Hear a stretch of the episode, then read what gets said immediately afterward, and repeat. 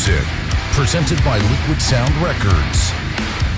Here are your hosts, Ryan Katz and Ian Illyrian.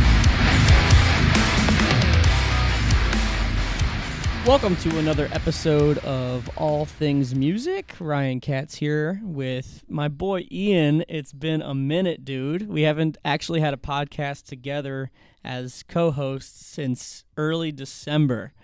So, what's been up? Nothing much, man. Just kicking it.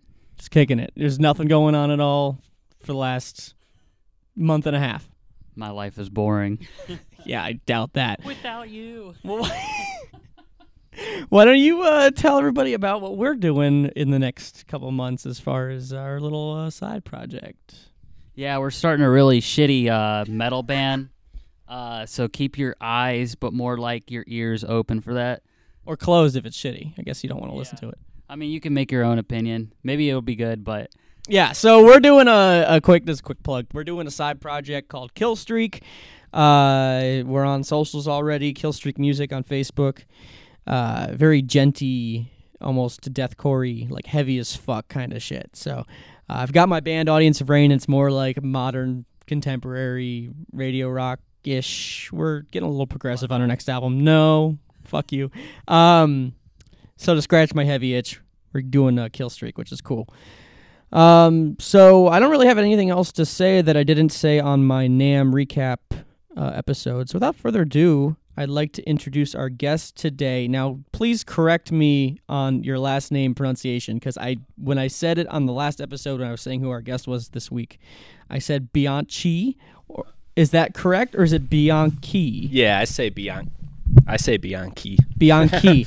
Yeah, so like yeah. Bianchi, like if you're a good singer, you got to Right. Bianchi. Yeah, exactly. Okay, so I I fucked up, and that's okay. I won't fuck up again. It's No, I've heard a lot of different ways. That's the way I've always said it, and I don't know what's the exact correct pronunciation my, or myself. So, So what do your I'm not parents too say? sure. Bianchi as well. So if everybody in your family says Bianchi, yeah, that's it's Bianchi. That's, what we roll with. Yeah. what what we're gonna say. Uh, Chris is the owner, and again, correct me if I'm wrong here. Chris is the owner of CB Entertainment, Mhm. and is that also your role in Legend Records, Legend Recordings? Yeah. the owner. Okay, Yeah. and they both serve different purposes. From what I understand, CB Entertainment is more of the management, uh, representation, Right. PR stuff. Yeah. Yeah. and definitely. Legend Recordings is more of the distribution and other sync licensing, maybe. Yeah. Yeah. Of course, So- and more of a focus, kind of, I guess, as a record company would. Yeah, record label. Right. So- Okay. So, how do you go about juggling two companies? Because I have a company and I barely have enough time for my own company. So, how do you go about doing that? honestly it's difficult but it's taken you know time to figure out and i'm still figuring out and working on this like every single day you know it's always a new challenge but um you know the first focus was cb entertainment for a long time. I mean almost 10 years you know we spent just developing that company figuring out what worked what didn't work um, building a reputation etc so it took that amount of time i feel like not saying 10 years but it took that amount of time to kind of get my bearings understand what was going on before i dove into something else wholeheartedly Sure. um, so that's how I found to make it work was just kind of one thing at a time in a way, and then once the first thing was kind of automated, so to speak, you know, it was kind of flowing. Well-oiled machine. yeah, yeah. Right. Um, but shit goes wrong all the time. But anyways, but um, as you know, I'm sure. But um, yeah. So so that helped open the door to do that, and now Sure. I try to bring some more people on too, whether it be interns or a few you know outside employees, third party people that help keep things moving, and I help oversee kind of the operations. So that's kind of how we keep it flowing. But it's still crazy day to day. Every day is still insane. Yeah, and the so- one thing I've learned being an entrepreneur of, of a, a business, especially a business that's more services than product, right. is you have to constantly correct things and, and again that well oiled machine you have to make things better and better every single day every single week every single month because you learn so much from your business model to where it started like i look back and when i when i went full time with with liquid sound records and i'm like ooh i had all kinds of holes and all kinds of things that just were not nearly as professional as they are now and not done really Yeah. easily and efficiently. Honestly, the efficiency is probably the most important because you could spend hours doing something that you you know it used to take you forever and now it takes you no time because it's such a a, uh, uh finely tuned you know process rather than something that he started out as. I'm sure you could speak to that too. Yeah, that's true. Yeah, it's definitely true. I mean, it's a learning process along the way, and I don't think there's an exact right way for at least this this industry. You know, entertainment, labels, management, whatever it is. I don't think there's like an exact right way. So that's the best way I've ever found to learn. I know they have certain like music colleges, schools, programs, all this stuff. I'm not saying those don't help, but Right. Best thing I've ever found is you know living it, and that's how we adjust it as well. Speaking of like music schools and stuff, uh, because I've been thinking about this a lot lately, Mhm. and I think we've talked about it a couple times. What's your uh, kind of view on that? You know, being in your position. Sure, sure. That's a great question, honestly. I've heard a lot of people talk about it, have different discussions, and I think it depends on like what it is you're looking to, I guess, accomplish and achieve because in today's you know industry you can learn a lot of things and pay a lot of money for it or you might be able to pick that same information up off of YouTube or just kind of asking or even finding a mentor somewhere that might might offer that stuff free and help you kind of more hands on so I think like if you were trying to learn maybe you know recording or production or something along those lines a school could definitely help just to get your bearings more and understand the computers and you know whatever it might be there. Management or something like that I don't know that they can necessarily teach that. I mean, they do teach it, but I don't know that you could like learn that through a college Yeah. and then go manage artists because it's going to be so many variables that get thrown in. So I don't know if there's a wrong answer. I think Right. like it just depends on one the resources because Yeah. as we know school costs a lot of money. Um, but like a mechanic for example, you can go to uh, mechanic school and you could learn at your own pace like a really good finite way to be a mechanic or you can go apprentice a mechanic and Yeah. just get thrown into the fire. yeah, And I guess it really depends. Besides putting resources aside, it depends on what kind of learner you are.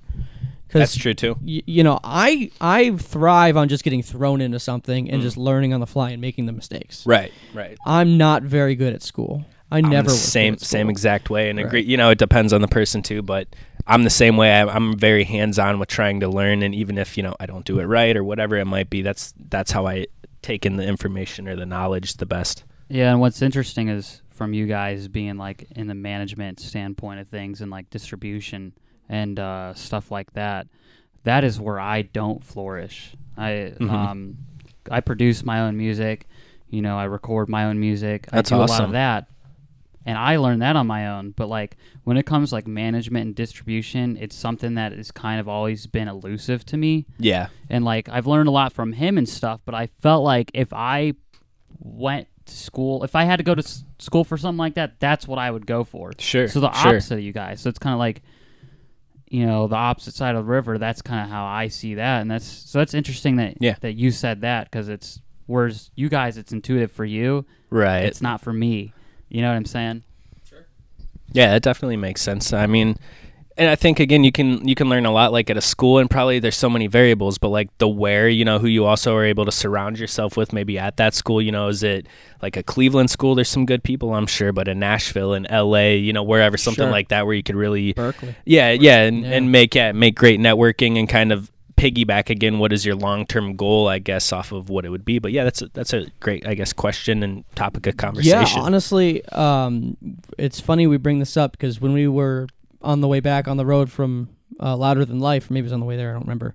Um, we listened to the Joe Rogan podcast and they had the Black Keys on. i love that yeah, that was a great listen It was a great listen, and uh, uh, I don't remember the main guy who was doing most of the talking, but he said something that re- has resonated with me since then. And I've always known it, but it was it, it was something different to hear it articulated, and that's the biggest problem that musicians have is they're not educated, yeah and that doesn't mean they're dumb. No, That no. just means that musicians all their lives and I speak about myself and others as well uh, focus on the music. They don't focus on what actually happens in the business. very true. So when they go and they become successful and it's time to navigate the business, they're making all kinds of moves that are not good moves because they don't know any better. Right, right. And that is honestly what even got me started, you know, into management or artist development or any of that stuff a long time ago was you know, we had a manager even at the time. He helped us the best that he could, and you know, had a big uh, client roster and all these things going on. So it kind of fell upon my shoulders to like somebody in the band has to figure this shit So out. tell, you know, tell everybody what band you were in. uh, it was a heavy metal band called Forever in Terror. Okay, right. Yeah, from Cleveland. I know it very Good well. times. I wanted to make sure our listeners know it was it was a fun band. I don't remember. I believe we I owned Blitzkrieg Booking and Promotions at the time. okay, okay. With uh, So- Ben Lubitz. From who- oh yeah, d- he founded Bravo Artist, and now he with Corey, right? Yes, with Yeah. Corey Hodge, and then he went on to do Paradigm Agency in New York. Now he's doing something else. But he's a Oh, childhood wow. friend of mine, and uh, we had our little high school booking company. But we, uh, I think we might have booked Forever in Terror for a show as support for somebody. I don't Yeah, recall, yeah. but it was. Uh, We played all over the place, Man, man. Those was- are fun times. I remember there was 2006, seven, yeah, eight ish. around it was the MySpace era because I remember being that way about MySpace and just like listening to different bands. And I remember there was a couple Hmm. of Forever in Terror songs that I was like always jamming to that were on MySpace. Just curious, because like in 2000, were you guys playing around like 2009? Mm, you know, I don't know if we did at that time. Maybe in like a slight little reunion thing or something, Yeah. but not like full full time at that point. I don't believe. Because back in my day, in my heavy metal band in high school when I was 16, would have been 2009. Nice, nice. And I, I, rem- I remember some of those names. That's why I'm over here like smiling because I was, Was like, oh, man. Peabody still? I can't even remember. Was Peabody still? Peabody's closed in 2013. So it was still there then It was in still like there. nine, ten, eleven. I went to a lot of killer shows there and Oh my played a God. That shitload was of my shows whole there too. Like every childhood. yeah, I would like go everybody. alone, man. Sometimes like I, if if there was a show and it was on a weekday and just I couldn't get buddies to come with me, I, it it was just something you had to do. Yeah, it just felt good, comfortable place to just go. You like knew the people, bartenders, whoever. You just you know felt comfortable there. Yeah, it was cool. Shout out Chris uh, Zitterbart. We had him on the uh, podcast. What was it, like a half a year ago? But we talked about all the good old Peabody's days and amazing stuff. But that was, oh, God, yeah, Oh, yeah. those were horrible. that was that was fun times. But uh, yeah, Forever in Terror. Wow, that really jogs my memory. Um, so okay, so the other cool, the cool, funny, whatever you want to call it, thing that I remember most about CB Entertainment, at least since I've known you. Uh, did you go to Kent State? I didn't really go to any college. Okay, so I went to Kent State from 09 to 14, took a Mhm. victory lap, and uh, I remember towards I don't know what year it was. You you would know better than me, but I would be driving down what was that to Haymaker Street. Uh, Terrible with road names. all even, right, well there was that building, and it was a little office building on the yeah, corner. yeah, yeah. And I Yeah, me remember- and Brian had that yeah. spot. And I remember all of a sudden the sign in the front said CB Entertainment, hmm and I was like, "Oh shit, they got offices now."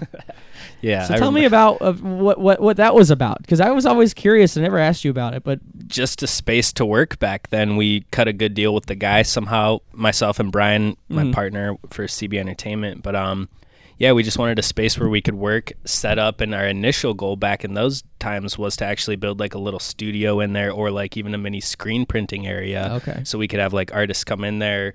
We could print stuff, you know, just host meetings and whatever. So that was kind of short lived though, and the main thing was I found at least at that time it was earlier on in the business.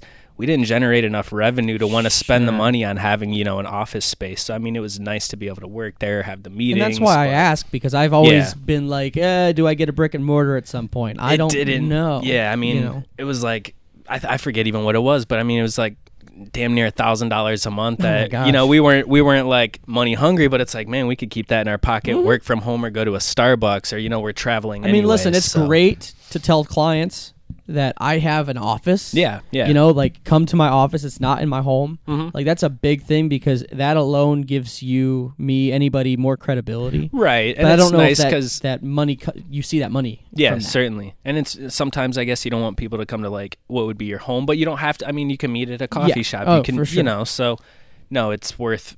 At least I'd say because a lot of the stuff is done online anyways, phone calls, emails, Everything. so you could do that Yeah. from anywhere. so. Absolutely. And now it's actually a, a film school. So it's an acting school. I, Oh, I saw that. the Yeah, yeah, that's right. It's been there quite a while now. Too. yeah. So I guess they're doing something right. Not Right. that you weren't, but Shout uh, out to that landlord. He was a nice guy. He was easy to work with. so Yeah, that's awesome. cool. That's cool. um, so let's fast forward now. As far as again, just CB Entertainment goes, what what do you what do you enjoy doing the most for your clients? That's a cool question too. Honestly, I get the the most satisfaction out of just helping artists like grow as a whole. I mm-hmm. guess you know, like fame to me or whatever, or even like getting a record deal for some of my clients. We've done quite a bit of those, you know, but it's more about like taking a band from a local level or a local understanding, you know, who they're like the brightest people that I see shine because they're not like tainted by the industry yet. They're not like, oh, I hate this and I'm jaded by this and whatever. So you can kind of help boost them up and teach them the right way from day one, hopefully, and see them grow and flourish. And whether it again it's like becoming big and famous or rich or whatever, to see them go from like a local to a quote national level is like the best I think satisfaction for me. You know, see them have a better understanding, a growth, build the streams, get on the road, play a bigger festival, something like that. Yeah, it's funny. I, you know, I I deal with a lot of like local artists, but you guys do like mainly rock and metal stuff, I assume. Yeah, yeah, mostly. Yeah, so like I'm I'm like big into like the electronic music stuff and like kids especially in that scene because they're DJing, and they're not even really producing yet or anything. Right. They are so I I don't know if this is a proper word to use, but I'm gonna use it naive. mm-hmm. Sure. And they yeah, just that- they just don't know. Like, you know, um I have a really close friend. I work with him a lot and I've kind of mentored him a lot recently.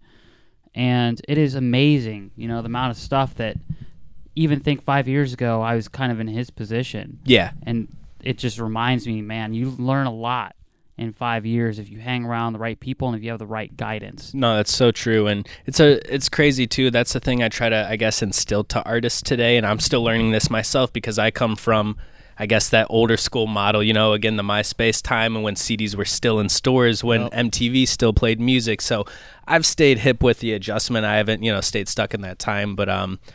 Yeah, figuring out with the modern artist, it's not really just about the music anymore. You have to almost learn to become the influencer, the creator, give con- you know, create content, put music out there. But there's so much, and it's overwhelming to artists. But I guess if you can figure that out or get the right formula going, it makes sense, you know, in today's industry. Right. Uh speaking of platforms like CDs, Mm-hmm. um, modern day platforms like Spotify, iTunes, Bandcamp. Um, what's what's do you have any insight on that? I mean, being being in your position, being and you know being in Ryan's position, you guys got to really stay on top of that type of stuff. We talked about this actually with um, Slave, who we had on a couple months ago, Mm-hmm. and um, he had some interesting insights. I'm I'm interested to see because he comes from the elec electronic scene. You come That's from a cool. rock scene, which is a little bit more. I don't want to say the word older, but Yeah, that makes sense. more. Yeah, yeah, it makes Yeah. sense. No, it does. So what what are your kind of insights for that genre? I think radio seems to still be a big thing for the rock world to help break artists and stuff like that. But I mean, I guess platform wise is uh, it's still streams. You know, it seems like I mean Spotify, Apple Music, you know, is still the main hub. Vinyls, it seems like there's a huge resurgence. Yeah, a wave coming back for those. And that's interesting too because they're starting to predict that the same thing eventually will happen with CDs 10 to 20 years from now. Yeah, I could. I guess I could see that. And I mean, I like vinyls. I like CDs still too, and tapes. Even they're all cool to their own. You know, they each have their own like unique little thing. Well, unless about you have them, a I brand new car, but- most of those those older cars still have CD players Yeah, in them, so yeah, they're used that's for true. somebody. Does Mine it? Mine does not. I can't. I, I think mine does too. But um, but yeah. I mean, I don't know. I think platform wise, it's cool depending on the artist again because I've seen artists on both sides of the spectrum to where so if they were signed to a record company and got 10 million streams, they saw next to nothing, you know, payout wise because they took an advance or whatever it might be their deal. But I've seen an artist get, you know, say 10 million streams, just random example, but being independent on a Spotify, Apple Music, and they'll make good money, you know, multiple thousands of dollars, 20 grand, 30 grand, something. You know, the how to get that 20 million streams, I don't know. I don't think anybody has an exact prediction, you know, unless maybe you're a major label or something. Yeah, exactly. But yeah, so I mean, streaming sim- seems to be still the number one thing for, for artists of all. And let's talk about something controversial because you, uh, not that you uh, you told me about it, but I kind of did some more research on it. We were talking uh, privately about because you've been helping out my band with some streaming stuff, Yeah. and you were saying about these click farms Oh, yeah. in w- w- in uh, what is it, Indonesia? I think they're all over the world. Okay. Honestly, too, there's a bunch of good articles about it. Uh, probably Indonesia would be like one of the main spots. and there's I would nothing think. Spotify or these other people can do to combat it because it's it's organic, it, but it's not. Right, right. And then they're so I mean, they're so good with it. It's just like I mean, stem it back to whatever. MySpace when you could hack the numbers and say you got three billion plays or eight you know, eighty Yeah. million friends or Fake it till you make yeah, it. Yeah, exactly. I mean, they figure out a way for anything. In the early days of uh, Facebook, you could buy likes or comments easily, Correct. you know, and just any of the same type of things. So I think it's that. But from what I understand, again, this is I love like conspiracies. I don't think this is. I think this is true. But Mm. kind of conspiracy in my mind also is like the major labels do that stuff and they fund that stuff. I mean, Well, they'll see the money back. yeah, too, yeah, so exactly. And they hire somebody third party to go buy an office space somewhere and then pay these people to buy all the phones and you know pay the the system to keep it going and pump up whatever it may 300 100,000 plays a day or 3 million plays a day on those and yeah. It's definitely not conspiracy. It's definitely real. If you go on YouTube Right. and watch the videos, it's the same thing with um. I don't. Do you know anything about Bitcoin? A little bit, not very yeah, much. these people they have farms and stuff and nothing but like big GPUs that they just literally Wow. farm Bitcoin and cash it in. yeah, I've heard of it's that, but I never same thing with the likes because these people they make money off it. So they make the farms, and then people like um that want to be Instagram, you know, IG famous or something. Right, we'll they buy go, they buy that shit, so they true. make money off it. You know, Yeah, they- that is true. but it's 100% real. You can go on YouTube right now and look it up, and Right. people walk you through. Even like the cryptocurrency mining farms, How to set it up or how do to it set and it how- up, Yeah, how yeah. to do it. You can make a mini farm even right in your own house as long as you have enough power and stuff. That's pretty wild, yeah. But, what's what is funny about this is, is as important as streams are, they are so important, especially when you're talking to talent buyers, sponsors, and labels. It helps, yes. Um, but as Jamey Jasta said uh, not long ago on one of his podcasts, if and he sees this frequently because if you're in a big band, you see a lot of openers and you you do your research on who's opening for you even locally, and you'll see it. Uh, let's say a local band open up for you, but the local band has fifty thousand Facebook likes and a million plays per song, Right. And no one shows up to their show, so something's not adding up, Yeah, you can tell. and that's a bad look. Well, and that's what's important about um, grassroots growth. And unfortunately, the rock scene's bad, but the electronic scene's worse. Because all these kids, you know, they get ghost producers, they get Yeah, they they yeah. they they don't even if they don't do make their own music theoretically in quotations, it's not really their music if you know what I'm saying. Mm. And not only that, but then they go and they fake all the views.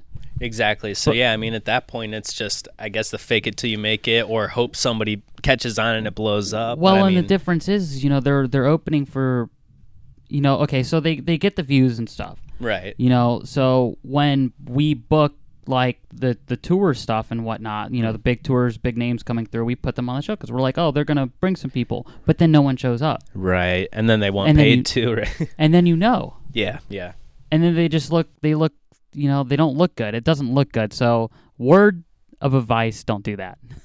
And I think the other thing that I've noticed because I was both a DJ and now in a, in, in a band, hmm and the one thing that is very interesting about being a DJ is whether it's locally, regionally, or nationally, there is a major emphasis on where you're put on a flyer. So metal shows, rock shows, generally it's not as big of a deal. That's true. Unless, unless you're yeah, bad. and a lot of them. No, you can't. That's a, the unless death you're metal, bad omens. The metal, yeah. no hate to bad omens.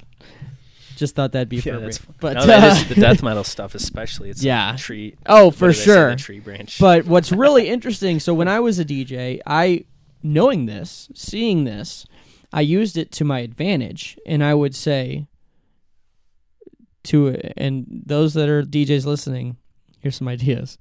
I would say to the talent buyer promoter in Pittsburgh or Michigan or whatever, I would say, listen, I'll play for half my price if you put my name higher on the flyer, which is from a principle standpoint, it's not the most ethical thing in the world. However, once I racked up all of these flyers, especially out of market, Good call. and it, it was like Akuma is here, here, here, here, direct support, direct support. I could send that and use that to other talent buyers as leverage and say, "Look at me! Look what I've done! I'm not just some opener now." Right. I've been here. I've been here. Exactly. Yeah. And that builds. That's worth it. Yeah. That's worth taking. and you that. can do that as a band too in other ways. I'm Right. just for whatever reason the the EDM scene with Flyers is very weird, very political. Um, but uh, the, That's that interesting. and that's something I preach to my clients, not about Flyers, but it's all about providing leverage to the ta- talent buyers, sponsors, and labels. The three people Right. I believe will make the most difference in your career. So Yeah. that's that's the big thing. when I used to be a part of uh, Druidic, which is like a big, we used to do like big promotional company in Cleveland and stuff. Okay, And we did like nice. a bunch of EDM ev- events.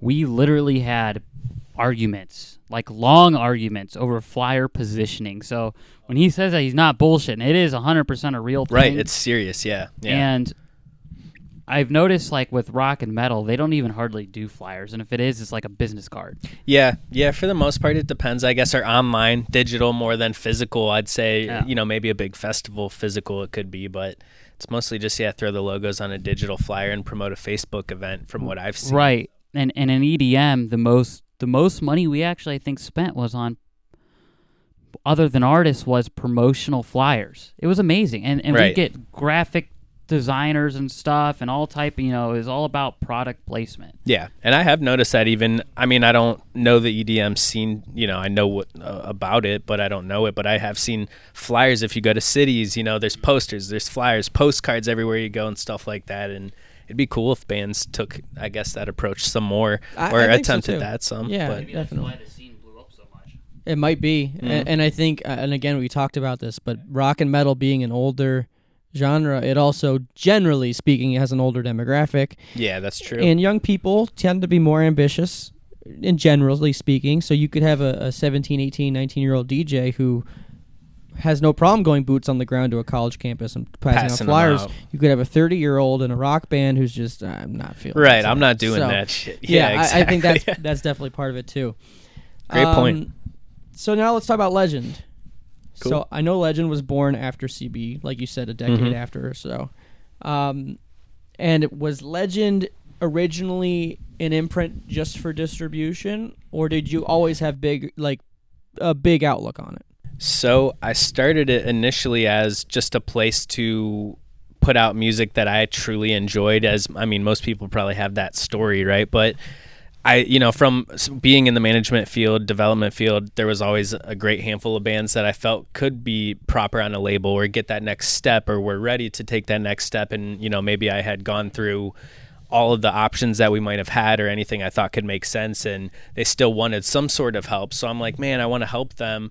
Um, so that's kind of what spawned it, you know, was just figuring out how I could put something different together.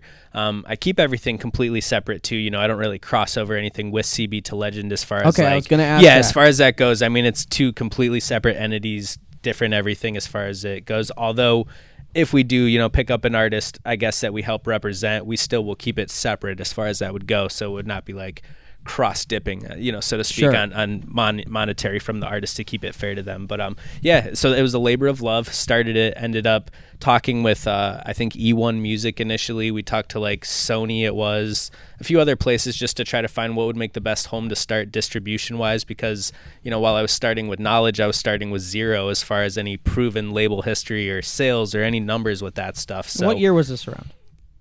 Three, four years ago. Okay, so, so- I'm not positive. Yeah, and so my follow up then is what.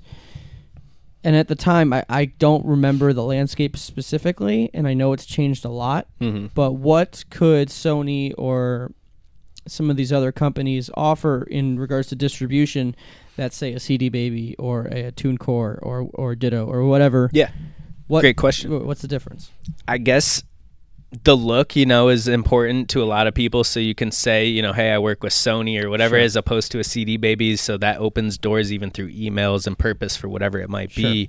Not that it, you know, moves the needle automatically. Second thing is funding wise. You know, I mean, those companies. Not, I mean, again, you have to have kind of something proven there, but I mean, they have hundreds of millions of dollars that are available to sign sub labels or to sign people. So, you know, if you can go to them and say, hey, here's my proven numbers, here's my history, here's what I want to do, you can pull three million dollars from a you know a bigger kind of conglomerate company as opposed to CD Baby or somebody would never you know give an artist probably a dime. I mean, I'm not saying never, but I don't think they do that. So. Um, that that was it. And then just overall help too they help with marketing. They help as far as like if you have an artist that's proven they have a team of marketing uh, like in New York City LA you know these places that can take your releases take the things that are coming up in the pipeline and kind of pro- help prioritize it based on its value, you know, it's worth their belief, how much you can convince them, etc., and then get them on board for it. So then they can help you get things like Apple Music placements at the top of it, or Spotify special features, or you know, little little additional things, I guess. But it's a long way. It's kind of like being that what is it, small fish in the big pond all over again in a way because you're starting back down without any leverage or proof, you know, working with somebody like that. Well, and the convincing is kind of like going back to faking it till you make it like stupid things like the flyer product placement thing, Mm.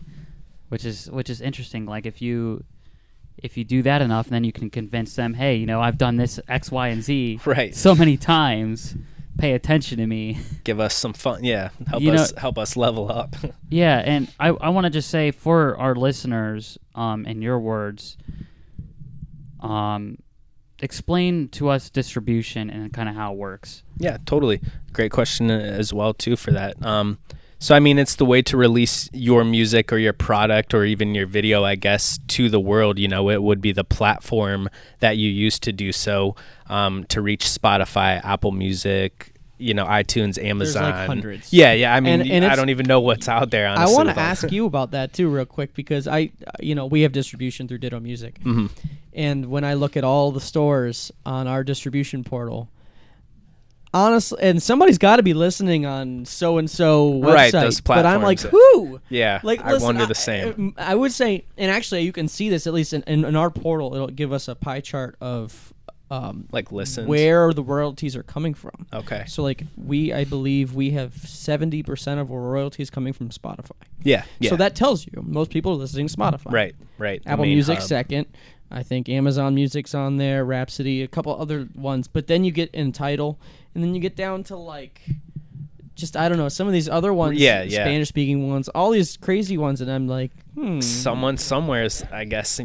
Well, it's like someone. This is this is interesting because like every once in a while, for laughs, not that I'm self conceited, but I do Google myself. yeah, yeah. I mean, I think a lot of people do just to see. Well, if you're especially like in entertainment, music, anything, see if there's anything cool. that yeah, it's up. it's always fun. It's always fun. It's fun to show your friends and stuff. Be like, oh hey, you know, because they never believe you when you talk. You know what I'm saying? Anyway, uh, I was scrolling through it one day, and like one of the the sixth thing, the sixth thing down in Google was like a French website dedicated to like my EP and stuff. And I don't know if the the label I went through they did that through some type of distribution because I wasn't really involved in that. right. Um, but it was weird and it was interesting. It was all French, and I had to use like um, Google Translate to even know what the hell it was. To look saying. on the page, yeah, yeah. So it's it's stuff like that where you like don't even think about, and it's like wow, that's weird. At least it wasn't like a hate site. Like, Right, oh, we, something- we Frenchies hate Ian Illyrian. Terrible music. apparently, dub, apparently, dubstep is big in France. I don't. Of course. That's cool. Yeah, hell yeah. um, so yeah, that's interesting. But uh, i- i- the one thing that I always will say to my clients, at least, and I, I, I, you know, everybody knows who's listening knows that I prefer rock and metal. With that being said, I represent mostly hip hop. Sure. It's just the saturation of talent. It's it's easy to find, and uh, the one thing that that's always a wake up call is when most because I most most of my unlike you a lot of my I'd say majority of my clients are very much on the underground artist development level. That's Sure. where I thrive. sure. Um, and they say, okay, can I get my royalty statement?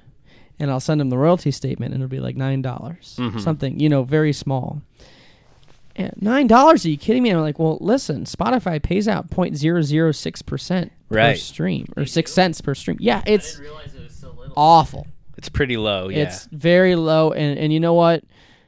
I'm not gonna get in trouble saying this. Spotify doesn't care what I say, right. but it's it's it's very much a a Ponzi scheme of sorts because th- the guys at the top uh, are making all kinds of money, all kinds of money just from advertising and, and subscription fees. I have Spotify Premium. I pay ten dollars Right. a month. Yeah, I'm sure it's Yeah. hundreds of millions or what. The spot that brings me back to that Rogan uh, Spotify talk with um the Black Keys Mm-hmm. he was saying though, and and there's more about it too with the major labels like what is it Daniel Ek is that his name or the guy that yeah okay yes. so he gave out you know Universal there's like three majors what Universal Warner and whatever the Sony and each of them he gave stock ownership to in Spotify when that shit started or is- whatever yeah. so they're getting paid on the back end even prior to streams or whatever else is happening and that's when that whole taylor swift thing i think happened Mm-hmm. and came into play and all these artists wanted like more ownership again i'm not perfect on what it is but like ownership rights or Yeah. stock rights or options or something like that along the lines from you know not getting paid probably that 0.06 cent And when you're a taylor why- swift or somebody you want stock ownership at that point. And that's why so many of these mid-level bands, especially we look in rock and metal, where Yeah. you know you have I don't I don't I have a good example off the top of my head. Maybe like a Wage War, for example. Okay, they're they they're very big in the metalcore scene. They're at the top of their game, kind of like Bleeding Through was in 2002, Wins a Play, Yeah, that type yeah. of thing.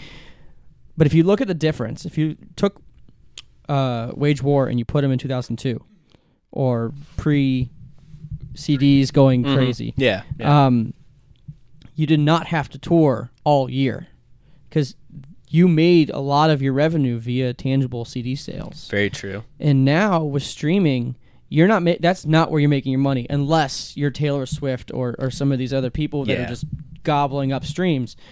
You're making your money by tour and by merchandise. Those Very are two much. big things. But the problem with that, it's great that musicians can still make money. We should really count our chickens. Yeah. But at the same time, you are constantly working. that's true though And It a lot of people that have nine to five jobs will say, "Well, I constantly work," but it's not the same kind of work. Yeah. you're away from your family. You're That's true. you're really spending almost everything you're making just to remain staying relevant. out, right? Right. and, and keep it moving. And that's why, obviously, too, it's like the VIP thing came in, and so many Yep. people were like, oh, "Fuck, you know, fuck that! I don't want to pay to meet my favorite band." And I get both sides Mm-hmm. too. You know, I mean, I don't want to, and you never used to have to, even you know, coming up in those earlier times of whatever the early two thousands, but. That's a revenue source now that, you know, uh, Taylor Swift again, you're like, oh, I don't want to pay the three grand to meet her. She doesn't need it. But the up and comers, a Wage War does VIP packages or somebody, and it makes sense, you know, for something like that. well, now so. like that VIP is a thing, keeping your favorite bands around. And what's Yeah. sad, and what I was gonna ask is, um, you know, you two get to see a lot of this, but, and I think that he already answered my question. But how does an artist even make money in 2020 Yeah. and until 2030 now? Because I only assume Right. that it's gonna get worse. Because it's already bad that corporations have kind of dipped their hands in it so much that there's nothing left in the jar except for crumbs at this point Right. No, it and is even tough. like when he said Taylor Swift battling for the royalties, if it was pre-streaming stuff, she'd even be making a lot more money than she is now as an artist. yeah. And, That's true. and so, and I'm not, I'm not a Taylor Swift fan, but she's the one making the art. yeah. She didn't need the corporations. She didn't need that shit, really. Right, right. She could hire her own team, like in the old days of PR and stuff. And build it, yeah, And around build it. But now it's so controlled. Even if you did break into the mainstream, Mm-hmm. you have no chance to even start your own team because there's already teams of people that deter you from doing that in the first place. Right, and that's where yeah, the the puppet strings come. The bigger you get, you know, the more they want their hands on you Mm-hmm. for that uh, piece of the pie and the control to make the system, you know, operate and pay pay everybody. But um, yeah, I don't know. You know, I think the best way artists can make money is again, kind of stemming back to that earlier part of the conversation was like you have to learn to adapt and you know people have said this before to me but uh, and i still say it sometimes i'm a musician first and foremost Yeah. too but like music is like not the thing of value anymore really it's more the commercial to sell what you are as an influencer a Yep. creator and whether that is just a t-shirt whether it's a concert date whether it's you know a, a subscription thing monthly where you're just talking to people. It doesn't have to be just about the music. It can be about giving interesting content or perspective i guess to the people's life. So that's what i see. And i see like subscription becoming like a huge thing for musicians as well if they can learn to utilize it. I don't have the, the right answer A a good comparison to make here, um, and I don't know how much you guys pay attention to this because I I personally pay attention to it a lot, but Mm-hmm. Twitch. I'm familiar but i don't know a lot Um, about it but so I like know like like streamers that um streamers. Gamers that stream, you know, like on Twitch or Mixer or whatever, they make they have a much higher profit profit margin than um, um musicians now. Like like you said, Spotify is what point zero zero six or something stupid. Not enough. Yeah. Yeah, I mean that's not even a fucking penny Yeah. per stream, which is God. I mean, and, and you got to think, but that's another thing. Um, anyway, yeah, gamers and stuff a lot now um, are they stream and like these massive streamers, they make millions. You know, they it's you can subscribe to a person, one person who runs a channel Okay. and just games for you know eight or ten hours a day. They Mm-hmm. can stay in their house. Unlike musicians who have to travel all over the fucking place, Right. They stay in their house and they stream them playing video games. If there was a way to figure out how to do that, but for musicians and have continuous creative content and ideas, I think Yeah, that would be good. Genius. And the profit margin is like now Amazon has kind of dipped into Twitch, but they're still making, I think, the Good the- money or way the better four, than- four dollars out of the five dollar stream. Right, So if you have to- three thousand subscribers every month, Hmm. three thousand times four would be your revenue per month. which is genius, honestly. I mean, that'd be smart if they could figure that out to So like. they have. I was gonna say but live stream like not a performance. popular. Or, Um, this website that I turn my clients onto is called StageIt. So there's some free uh, resource for everybody listening. Mm-hmm. StageIt is a is a website, a company that you can actually sell tickets to your live stream genius. as a musician, and it's it's really it's really good, especially. And I again, this is something I'm giving out free uh, management right now, but this is something I tell my clients is if you can do something like a giveaway, Yeah. like let's say you go go go to Best Buy or Amazon or whatever and get like a, a twenty five dollar gift card and say, I'm giving away this twenty five dollar Amazon gift card. Join my live stream. One of you lucky viewers are gonna get it. You'll make that money back plus a bunch. That's true. You plug your shit. You Gets do the all people kinds. intrigued, oh, yeah. it's you just have to be able to use these resources properly.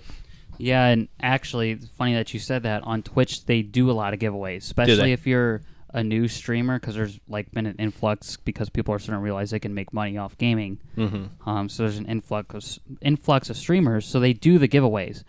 Um, an idea, and I've been thinking about this for like my personal DJ stuff and other production stuff. Is I, I've been trying to develop ways to kind of um, stream my production and That's kind cool. of talk to um, fans and stuff Like through along live stream on Facebook or Yeah. Twitch, which and then in turn they can subscribe.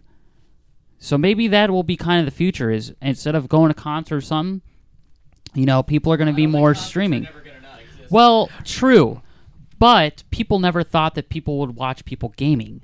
Yeah, You I, I never saying? thought that either because I was like, you know, wouldn't That's that be where I'm the okay is boomer. a big thing. Because I'm like I don't get it. I don't understand it. Now, what about I- like VR? If they could figure that out to where you're almost, and that- I don't know when or where, but or like you said, even the I guess sell the live ticket thing. I mean, if you could have like a really good sound mix and almost Mm-hmm. perform a live concert, maybe rent out a stage and have lights going and have a kick-ass mix through Yeah, that, yeah, yeah. and then sell your merch right online. It's too. actually really easy. That'd I've already kind of developed that. yeah, Um, it's a lot easier than you think, and as long as you have a system that's relatively zero latency, you can do all of that live. It's insane. It's uh, and pe- some people, and maybe this is something you maybe need to, to look into, especially your guys' business, is go on Twitch and start looking up. There's a there's a section called live arts, hmm and there's like bands and stuff, and they will do concerts and stuff on there I'll have to check it's that out. Super popular now, but people, like I said, They're doing you know, it, you so, said, I "Oh, that's mean, where I'm a shit. boomer." Yeah. Boomers didn't think, and they're still profounded by how people make millions off of fucking gaming and streaming, but they're fucking doing it. It's And when you happening tell all them about day. Spotify, they're like, "Oh, I remember when I had to put the record on the player." exactly. To be fair, I want to cor- correct something here, just just so people don't get the wrong idea about me. I'm not mad at the gamers making the money. That's not my issue. I think they, uh, you know, I think I think the Yeah. gamers are the entrepreneurs. I think it's, oh God, we're on Snapchat right now. I and speaking of, because this is actually in my conversation here, I think it's the people that are paying to watch someone else play video games that are I don't want to call them the problem. It's more of just what I take exception with, and and we can get we can get this into a different topic, which is Snapchat Premium. Oh yeah. Okay, so so I have it. I have an Another issue. with- moneymaker. Uh, see, here's the thing. I have an issue with Snapchat Premium. I do not have an issue with the girls that are being entrepreneurs that are like, oh, I got nice tits and a big ass. I'm gonna go ahead and make a Snapchat Premium. Right, charge. That's not my issue. My issue is the lonely men who don't realize that porn is free.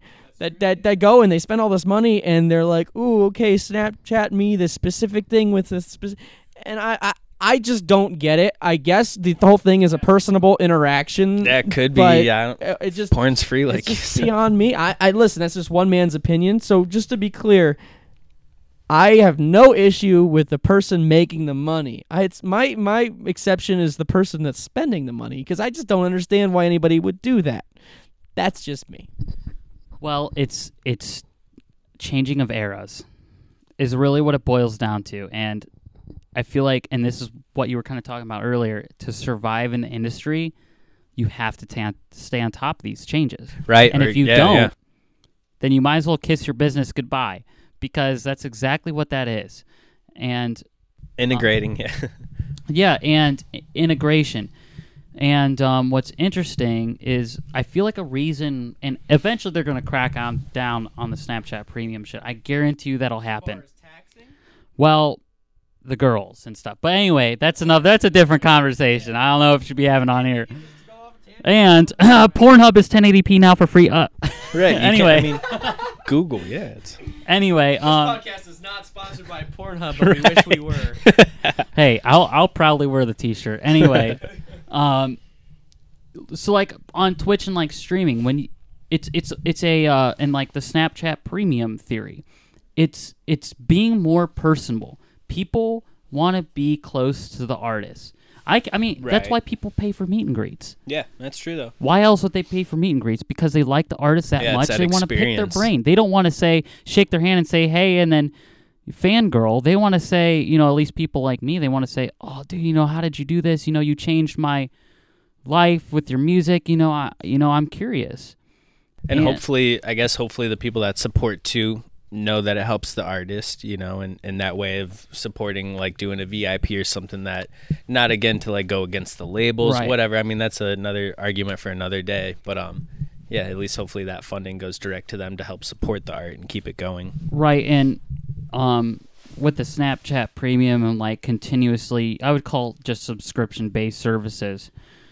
A way to keep that clientele is like on Twitch. They award you things like um, emojis and stuff you can use after time. If you subscribe for Okay. three months, six months, or a year, you get certain privileges in the chat in the live stream that other people don't get.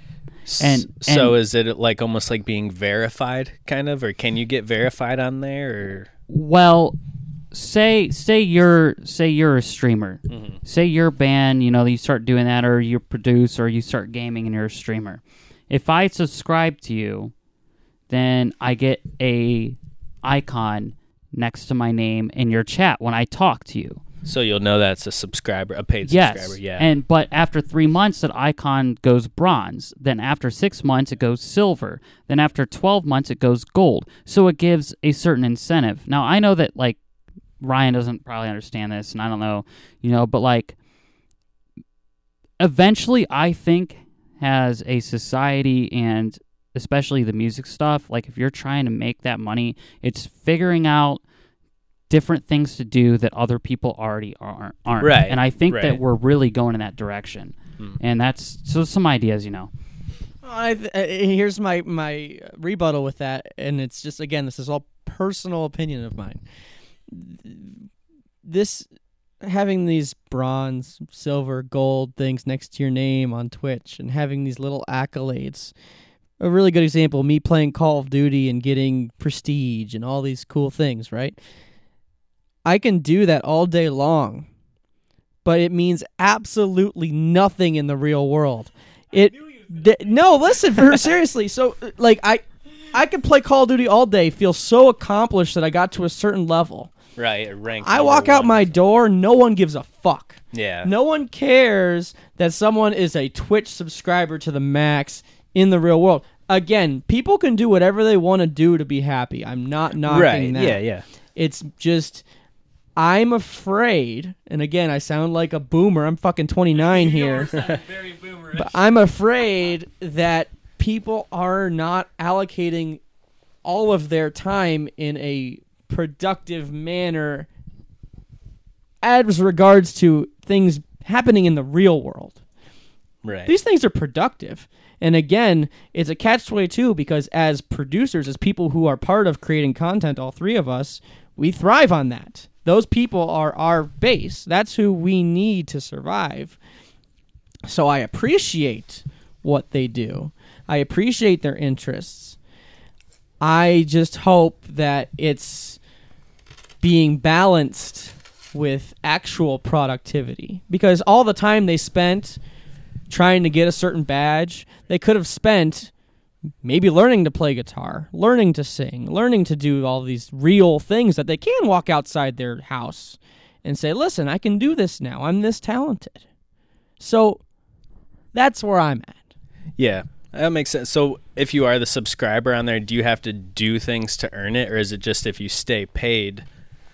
Um, if it's generally if you stay paid. Okay. okay. However, the streamer will award you sometimes if you do certain things. that's It's kind of like an engagement. Um, and that's what I th- I feel like, and maybe a common misconception is streamers do this to engage with people, yeah. and people do it to engage with the streamer. It's all engagement. It's engagement of your fan base Right. is why they do it. Hmm. Um, and growing that fan base naturally with real people, because like, like when you talk about click click farm stuff, the people in these chats and Twitch and stuff are generally real. Yeah, it's not fake bots or right, right, Right. interacting. So it's growing a natural fan base, and then like when you do play a show, or if you do go to a convention or something, you can do the meet, meet and greets from your Twitch based subscriber field or something. Yeah, You- and they're you know. actually real and gonna be there. Yeah, and then they'll pay money to meet you, or you know, you can just even go say, "Hey, I'll be here. Meet me here." And then, um, like people even now, they the tweet these Twitch streamers stuff. They they stream them at the conventions because you know, it's like five G and stuff. It's very zero latency. Um, and when you're talking about, you know, things being realistic and stuff, I you know, my parents told me, and my grandparents told me, and I'm sure lots of other people have heard this, but when you tell them you want to be a musician and stuff, they're like, "Oh, that's highly unrealistic. You know, that's not in the real world." Yeah. Blah blah blah blah. But when I told them, "Hey, I made four hundred dollars for an hour's worth of my art," right. they're like, "Holy fuck, that's more than a doctor makes," and you're like, "That's goddamn right." Yeah, You know what I mean? Um, so it's it's kind of a double edged blade, and you know this, this whole thing kind of got off topic, but realistically, I don't. Have you ever seen the mov- movie Ready Ready Player One? never seen that one. No, You need to watch it. I was gonna say I've heard of it. I think It's maybe I when- haven't even heard of it. I don't know. I think that's Spielberg. yeah, it is. I'll have to check that one out. So it was a book. The Hmm. book sucks. Don't read it. The movie's really good. Watch the movie. Though. Yeah, I, I do a lot of reading, so Yeah. I, I if, I feel like my opinion's valid here. Anyway, basically, people live in trailers, right? The future. It's the future. People live Yeah. in trailers, and their and their world is VR. So That's like how they're they, living. and when you talked about VR earlier, I really do believe, and we're getting closer and closer every year. The Oculus Rift and all that is getting closer and closer. And everything's starting to VR, and I guarantee you there will be VR streaming. Now, when you talk about shows and stuff and being there, that's what I'm saying, though, is how in these more and more generations, you know, especially younger people, they don't go out. I'm telling you Right. because I see it. Right. I read about that too. The prediction was saying, and I, I don't know the years or whatever, but again, like reading in the quote It- conspiracy, it's whatever. But in it's half every yeah. ten years. It's chopped in half, it's pretty wild. and now it's even more. And it said like it would become a thing. Even Thanksgivings and stuff. It was like families aren't going to get together anymore. They'll like VR each other and stuff, and like not leave their house, or like your friends won't hang out anymore. Right, and and VR is is become almost it's it's nearing kind of I wouldn't say perfection, but it's definitely becoming more mainstreamed, even to the point where they have VR for your phone. Try it. I've and never tried. and I really do believe like if someone figures it out and we go that direction, yeah, that's that's going to be the end of it. And then so you need to figure out how kind of to get those monetary gains before corporations understand it because they did it with CDs, they did it with tapes, they did it with vinyl, True. they did it with streaming. But at the early era, before they figured that out, there was always the people that made that money. Yeah, that's very true. Before they came and took it over. So James Cameron, great director, he always said this. He said that sci-fi is always a foreshadowing and a warning to humanity. of what will of happen. What will happen. And, and Yeah. he just stressed it's a warning and not in a good way. I was gonna say that's kind of freaky. So what and it's true because hell, you look at some of these movies that were made in the 70s, 80s and, and even 90s, they've already come true, Yeah. which is really fucked. And what really scares the shit out of me and Ian, I want to know if it scares you and Chris, I want to know if it scares you is you you're talking about this reality of VR and how everybody's going to be so into it and not going out and just being stagnant human beings, which is extremely unhealthy from a medical perspective. Definitely is. That is not a society I want to ever see become a reality. We already have, as Americans especially, major obesity issues, major aspirational issues, major. Actually, We have all kinds of problems. I don't have to tell anybody that. And a lot of it has to do with people being lazy. And I'm not just. Listen, true. it could be millennials being lazy. Yeah. It could be Gen X being lazy. It could be boomers, even boomers being lazy. It doesn't matter. There's always it's it's very contagious. You see your friend doing something, you're going to do it too. So That's kind of maybe what the government wants. It keeps people Well, at now bay, we're gonna man. get- you know? now we're talking like some Joe Rogan I mean- podcast here. Are, are you big into conspiracy theories and shit? not not like insane, but I like that kind of thought. I mean, it seems to make sense. Some of the stuff. What do you What do you think about this stuff? Just out of curiosity, like what do you What do you think is going to be either the next thing or like um, I don't know. Are we all going to be slaves to VR someday in our lifetimes? I hope not. I sure hope not. But I mean, I think of things like when I talk to, I mean, our grandparents or something. My grandmother's like, you know, came. I don't know what year she was born or whatever, but the advancement they've seen has to be mind blowing. Where she like didn't have a phone or a TV or cars or dirt, you know, dirt roads or like. I don't even think a bathroom in their house. You know, in the They early use fucking too. coupons to get to Mars yeah. or to get to the moon. like the you know the card with the hole punches. Uh, what is it? You know, like the big computers, and they and and back in the day before they had That's what like they- oh, uh, that uh, what the the floppy disk? I can't even fucking think what they're called. Mm-hmm. But there was the thing before that where they basically like coupons with hole punches. That's what they use. Holy shit! Yeah, I never knew that. I'm but, gonna uh, I'm gonna friend you on Facebook. I'm gonna send yeah, you have some to shit send me because you'll cool you'll like stuff. that. But um, yeah. So I mean, it's pretty mind blowing to think. I think my grandma's like ninety, n- you know, right around there. So who knows? In that amount of time, you know, if we make it that long, what could happen or change? It's very I mean, dystopian. Yeah. It it, it could it- like there are good things about VR, but if you're if you're going to start to eliminate tangible real life things because we can all all three of us can can understand there's a difference between virtual reality and reality. Of course. And if you start to eliminate actual reality, we're going into a place that's very dark. Yeah, it's a creepy world too. If there's like nobody outside most times or It's a doing very anything, yeah. It's, strange Stephen King different. novel that Right. hasn't been written yet. I was gonna say, is that a movie? Did anybody write that? yet? So you know, it, Player one. Oh, it's- yeah, I'll have to- It's an interesting thing. to get I back on the music topic real, have qu- real quick though, and I want to ask you specifically about this, Chris, because this is something that was also brought up on the Black Keys episode. Mm-hmm. The when we were talking about artists who have a hard time making money and they get you know woken by the fact that they haven't made much from royalties and other things.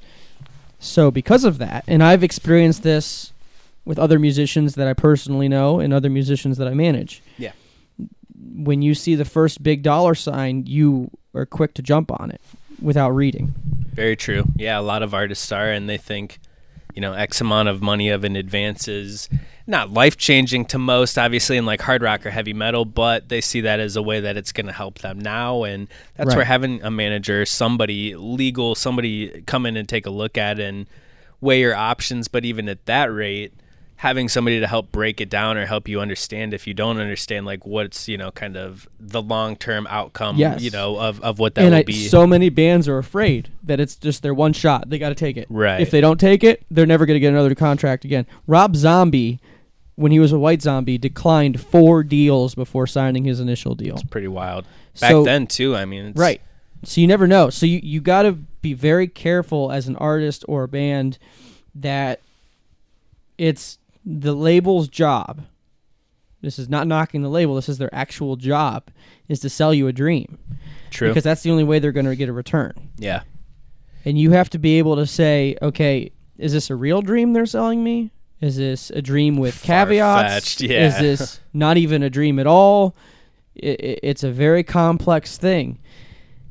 And the artists who bide their time and are patient with it and do it the right way are the ones you see out right now. And Sure. even some of these big ones, they talk about it all the time. Taylor Swift talked about it. Her Yeah. first deal that she signed took all her shit. Right. You know? Well, and that's a thing too that I think a lot of people have a common misconception on on both end, ends of the spectrum. So now we live in like the greatest day and age where it's easier than ever to make yourself, so to speak, or become you know a big artist or whatever because you have the same reach. Like Universal is just still going to upload your music the same way you could upload your music in a way to CD Baby or something. You know, making the magic happen of people loving it and stuff. Yeah, it requires money sometimes, investment. Sometimes it's just that magic, I guess. But um, that's where like you know a major somebody comes in and spends millions of dollars to make an artist, and then that's where the misconception happens too, where they're like you know, the artist then comes back, oh, I want my rights and I want this and whatever. And they're, they're like, well, we spent millions, we haven't recouped yet, and all this stuff. So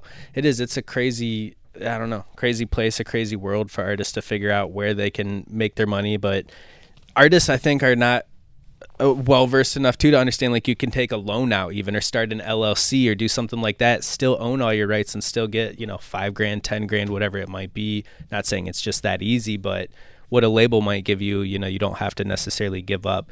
And if you are going to do that, like you need to have value in what it is because why would a label want to just sign you on a whim? Like that's again where it stems back to like music is kind of the commercial, but like you know, it's it's pretty rare, and I hate to say it, but I'm not going to like sign a bunch of artists just because I think like, oh, these three songs are pretty good. There has to be something more to it, whether it's value, whether it's understanding, whether it's you know whatever to want to invest in. I guess. Yeah, so you're looking for an o- overall business um, Yeah. investment Yeah. kind of plan anyway. Um, what would you say? And this is a question for both of you. What would you say, like, as as an artist, like a solo artist that gets offered something, right? Um, should they seek like legal help or like help from someone like you?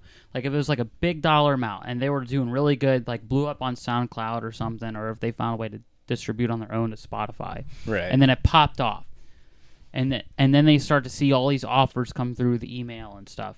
What would you say?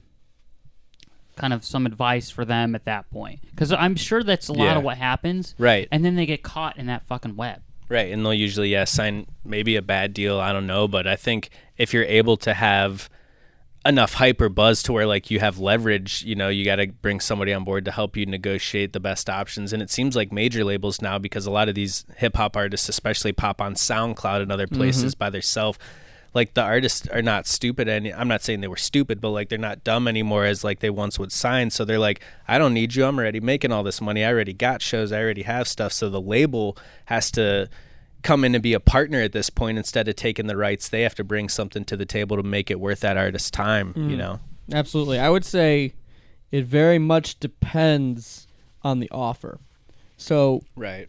Managers have enough a- good managers have enough acumen to diagnose most contracts. Yeah. And that's uh, you know, I- say that there some label contracts can be really really dicey. Some can be dozens of pages long and all kinds of nuances and that's when you get legal representation. Um, Certainly. but other things, you know, I being in the artist development level and a, and a slightly above, I I get a lot of crazy shit sent to me. Like a lot of non-established companies that are trying to sell dreams to my clients. Right. Making off. Yeah. And I, I it really frustrates me because some of these things I see are just uh, they're scams is what they are and and I Right. you know I've got one saved in my email that I always read back on cuz it's hilarious. It was something like if you sign with this company, we will buy you a Bentley Continental GT. No in way. cream white with red trim. It was like really like. wow. But it was like bullet. po- It wasn't a contract. It was like in the body of an email, or either that or like a basic bitch PDF file. yeah. And uh, it said like we will buy you a beach house with two bedrooms, two and a half bath. But it like made it was like made no sense. Right. Anybody that knows you know what to look for sees red flags everywhere. Right. Damn. And it's just one of those things where, and I, and this is why managers are so important. This is why I think that people that do what we do are always going to be necessary because again, it's all about being educated in the Yeah. industry. Without people like us that are reviewing these things and looking for red flags that we see over and over and over every day, people would be spending money left and right on on all kinds of awful things, and they would never see that money again. right. And I always tell my clients is not only are we helping you make money, but we're helping you save money. That's true. All and looking out for the best interests. Yeah. I mean, I, I like to say, I, you know, I operate as like a ghost member of each band or team or whatever, you know. So I mean, I try to understand like where they're coming from, but at the same time, look out for their best interest or what's the best interest for our team, our movement, you know, the goals at hand, whatever it is there. So hopefully they'll they'll be willing to trust, and that's a whole nother conversation even of does the artist want to listen? Are they willing to listen? You know, do you tell them things and they just want in in one ear out the other and Yeah. don't do it? Oh But, yeah, that's a big part of it. And I always, I, and it, this is probably the number one thing I ever say to my clients, Mhm. anybody who signs on at all. My job as a manager, because everybody has different definitions of a manager, but Yeah. for me, my job is to open doors. right. That is my number one job. If I'm not opening doors for my artists in my in the, any of the bands that I represent, any opportunities, then I'm not doing a good job. Right. With that being said, it is their job to walk through those doors. Very very true. I can open all the doors in the world. Yeah. If they don't have the work ethic to take advantage of them, you're just throwing money down the drain. That's the same thing. I mean, yeah, it's like build a plan. You know, we make a plan, and spend months, and get things prepared, and you can only do so much, right? Carry them to the finish line of like, we have the plan. Here's the music. Here's this. Here's our goals. Here's the marketing. But they still have to be able to execute at the end of the day, or whoever else, I guess, you know, is a part of the team there. But yeah, I mean. And that's the hardest part of all for anybody, I think, not just saying an artist or a musician, but to to cross the goals off and truly execute it, and for everything to hopefully go well um, or adjust when it doesn't, you know, along the way. Can I use your uh, personal experience with Audience of the Rain as an example? Audience of the the yeah, I changed your band name. Do you like it? Sure. yeah, go for it. Do whatever. Uh, so you guys were presented with a uh, kind of a contract before, right? So it wasn't a contract. It was um, it was a radio syndication. Sure. Like a And- marketing thing for radio. Yes, Yeah. and I won't mention the company. I'm not about that. But uh, they didn't realize, as they shouldn't. Most bands don't have a full time acting manager in the band. Right. Somebody who knows, Somebody yeah, knows what's their going shit. on. So we had a phone conference, and they were going over things, and I, I, I was like, no, that's not accurate. That's not how it works. And they Right. got really defensive, and that's when you know that it's not right. Yeah, You're not going to get yeah. defensive unless. And it's with your gut corner. too. Yeah, yeah. I mean, go with your gut on anything Well, you and say. and it's like you know, just goes to, sh- to show if if Ryan wasn't there, they would have done it. right, right. Which is well, it's it's a proof in the pudding thing too, and I mean, it doesn't mean that's always accurate either. Again, stemming back to the Google thing, but like Right. you can kind of look up some companies and see, dig up somewhat. It doesn't mean again that there's not, you know, things about them, whatever. But um, hopefully do do research on you know with anything. So Well, yeah, and it's like you know, like in, in electronic scene, the hip hop scene uh, is kind of because the electronic scene's blown up so much, and the hip hop scene has always obviously been big. yeah, And and you guys probably don't see this as much as rock and metal. Um, obviously I know that because I've been around that a lot too. but there's just so many pipe dreams, man. There's it's it's just pipe dreams, and like yeah, it's and I wanted to talk about this before we kind of wrap things up, but a good example, there's, and I don't know if I, I'm not going to name it. I'm the kind of person, if I feel like it needs to be put on blast, it needs to be You're put on saying it, blast. yeah. And I don't give a shit. But I'm going to be nice. I'm feeling nice. I've had a beer, so I'm feeling nice. It's a Friday. Uh, and it's Friday, you know, I got a whole weekend. Um, but there's there's a show that's happening this weekend, and the the ticket the ticket or where you are up. The, they don't even have a solidified lineup. It's Yet, okay. it's for it. And, and you could probably see where I'm going with this, but it's They don't have the order. they have the oh, acts, but okay, they don't have okay. the order, and it's ba- the order is based on how many tickets you sell. Now, tickets are twenty dollars a piece, twenty five like at the rock, door. rock event or You know who it sounds like, and I can say this right now because they don't exist anymore. You remember uh, Gorilla? oh fuck yeah. I've never worked with them. I've just heard lots No, of they don't bad, exist bad anymore things. for good yeah. reasons, and they were they were the rock metal version of what you're talking about, Ian. So, so twenty dollars a ticket that the band that the the I wouldn't call them bands, but the acts sell, and bands are even had it better because there's five people selling them. That helped. Yeah. You know, Sometimes it will. DJs there's only it's only you yourself and you. That's true though. you know, and um, they only make three dollars of that, Out and of the it's 20. there's no bar sell percentage, which I've been a big involvement of EDM shows and stuff, and Like it's a always cut from yeah, it's always Yeah. been promoters do the job. You know, there's a solidifying lineup. You sell the lineup because you want the show to do good. It's kind of a I do you solid, you do me solid, and and then you make a percent of bar s- percentage of bar sales, and or we pay you at a time. But they don't even have a solidified lineup until tomorrow, which the show is tomorrow. So you're saying no headliner at least? Because I mean that well, would there's be a our headliner, standard. but the headliners, and this is what bothers me: the headliner's a big, really big national act that is on tour. Yeah, yeah, yeah. That sounds pretty standard of like a rock booking. Do you agree? I mean, that's what like I mean, shit. I was doing that st- 06, 05. I know, but it It just sucks, to, to me. To me, well, at least back then, lineups were even solidified, which I can understand that as a payment. so- you know what you're signing up for. Yeah, yeah, yeah. But this is a sole popularity contest. of who sells the most, who's gonna will generate the most revenue, and of course they'll put you hopefully in the best slot then, or the promoter might have a friend they're gonna put yeah, in a it's good just, slot. but it's anyways, just or- crazy to me, you know. Yeah. So the, the the issue is is not. It's not just an, an electronic. My band has two shows right now set up just like that. So it, it it's it helps that you have five members or whatever, but mm-hmm. it's definitely always been that way.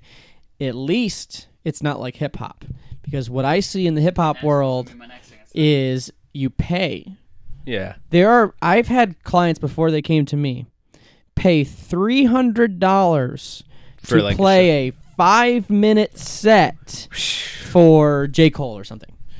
Like a big ass show. We talking? Uh, It's a or- big show. I mean, five minutes is but not worth five minutes. Like, no one in that crowd is going to remember who Comprehend you, are you from in five minutes. Yeah, yeah. yeah. So they're like, is that something? not what is even that? worth it.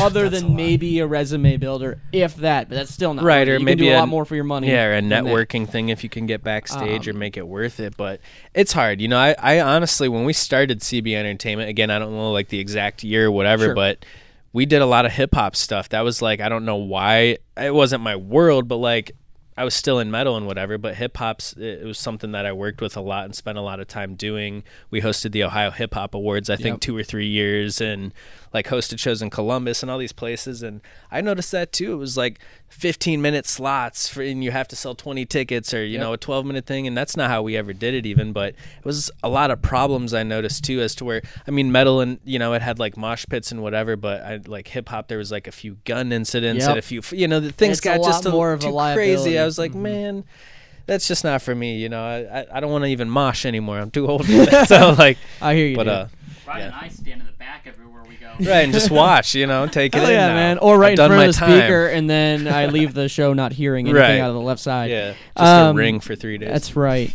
so my last question, we're gonna wrap it up here, but my last question for you is: If you had to single out, I know this is so tough because I get this question a lot from Liquid Sound Records, but if you had to single out one artist or band from CB Entertainment's roster yeah. and one artist or band from Legend Recordings roster separately, who would you Right. pick at the current moment That or I- all time? However Yeah, you want to yeah, I answer mean- that question. CB, you know, there's been so many over the years. I mean, so many awesome bands that I love, but the one that's a highlight for me of all is working with Rex Brown and Pantera. You know, because that one was like one that was like just my artist that I got to work with. Sure. you know, and just like the experience, not money, I wouldn't have cared or anything of that, but just the experience of hearing the stories of like being in fucking Pantera, how that was, what it was really like. you Yeah, know, we what were he starstruck. We actually had Phil Anselmo and the Illegals on the podcast. That's sweet. A couple I months mean, ago. So that's we, fucking awesome, Yeah, yeah. we were just in the Was same he- boat as you, man. Yeah, totally. I mean, but uh, so just spending, I think we did like three years roughly together, on and off of you know just doing like the NAMM show we did one year with him, and just you know putting out a record, helping him through the process, the artwork, seeing it all come together was like a real highlight for me. Got to meet some really cool people from that too, so that's like the CB thing. Sure. Um, legend, I don't really know. You know, I think I'm still looking for like my favorite artist, but one of my favorites is kind of a random one, but it's a singer songwriter from Maine that I put out, and he was the Oh, yeah? first, yeah? the first artist that we ever put out on Legend. His name's Christopher Beggars, and he just had this really cool story. Um, he was like homeless, jumping trains, like Wow. had nothing to his name, just wrote these songs and has this whole story about it. So he put an EP together, and we put that out as our first one. So that one still like holds a special spot for Sure. me, you know, of what it is, even though he's not super famous and huge and whatever. But that one definitely for Legend is uh is my favorite. That's awesome. Anything else, Ian, you want to ask him before we wrap it up? Uh, what's the coolest thing you've done? Ever or with music? No, I don't know. No, in, I- in your mu- however you want to answer, it's fine. Man, I honestly don't know. I'd say one of my highlight moments though would be probably getting to hang out with and actually having dinner with Corey Taylor from Slipknot. I hate you. Yeah, that was that was a cool one, and it wasn't like a VIP, no meet and greet. I've always you know, said it was a, a I'm, ve- I'm very proud of this quality of me is that I do hmm. not fanboy for anybody. I just don't. When I, we, we Right. have a lot of bigger names on the podcast, and I just Yeah, treat them like people because they're they're great people. Slipknot's the exception. I've been listening to them since I was five years old. I had the That's Mate Feed Kill repeat demo, everything. Holy oh yeah, I, I went all nine yards. So Right, right. Yeah, I don't know if I'd be able to pull That off what one, you're man, talking you know, about because I'd be like, oh my god. It was for me too, because I mean the same. I just love Slipknot, the first album, Mm-hmm. everything. So random timing, but it was my mentor, uh, Blasko. He plays for Ozzy Osbourne, so Okay. that's who helped helped teach me a lot of good things. But so him and him and Corey were good friends, and it was just this one time we were all together. I think it was the AP Awards. It might have been Okay. actually, but. Just random as could be, you know, and here comes Corey Taylor outside. What's up, Blasko? They were good friends from Ozzfest days. Dude, so I was with Bla- like, I was with dun, dun, Blasko, dun. and I'm like, holy shit, this is Corey Taylor. Right. You know, again, I'm the same way. Like most stars and stuff, it's just normal people. But Mhm. that was one special, and he was like short, like same height as me. Yeah. You know, and but uh, super cool. So, That's yeah. fucking Yeah. awesome, dude. Really polite guy. You know, super humble, easy going, easy to talk to. You Oh, know, yeah. was kick ass. So Um, people want to find more information on CB Entertainment and Legend Recordings, where can they go? I guess Google or uh, CB Entertainment. It's cbent1.com or Legend Recordings is legendrecordings.co.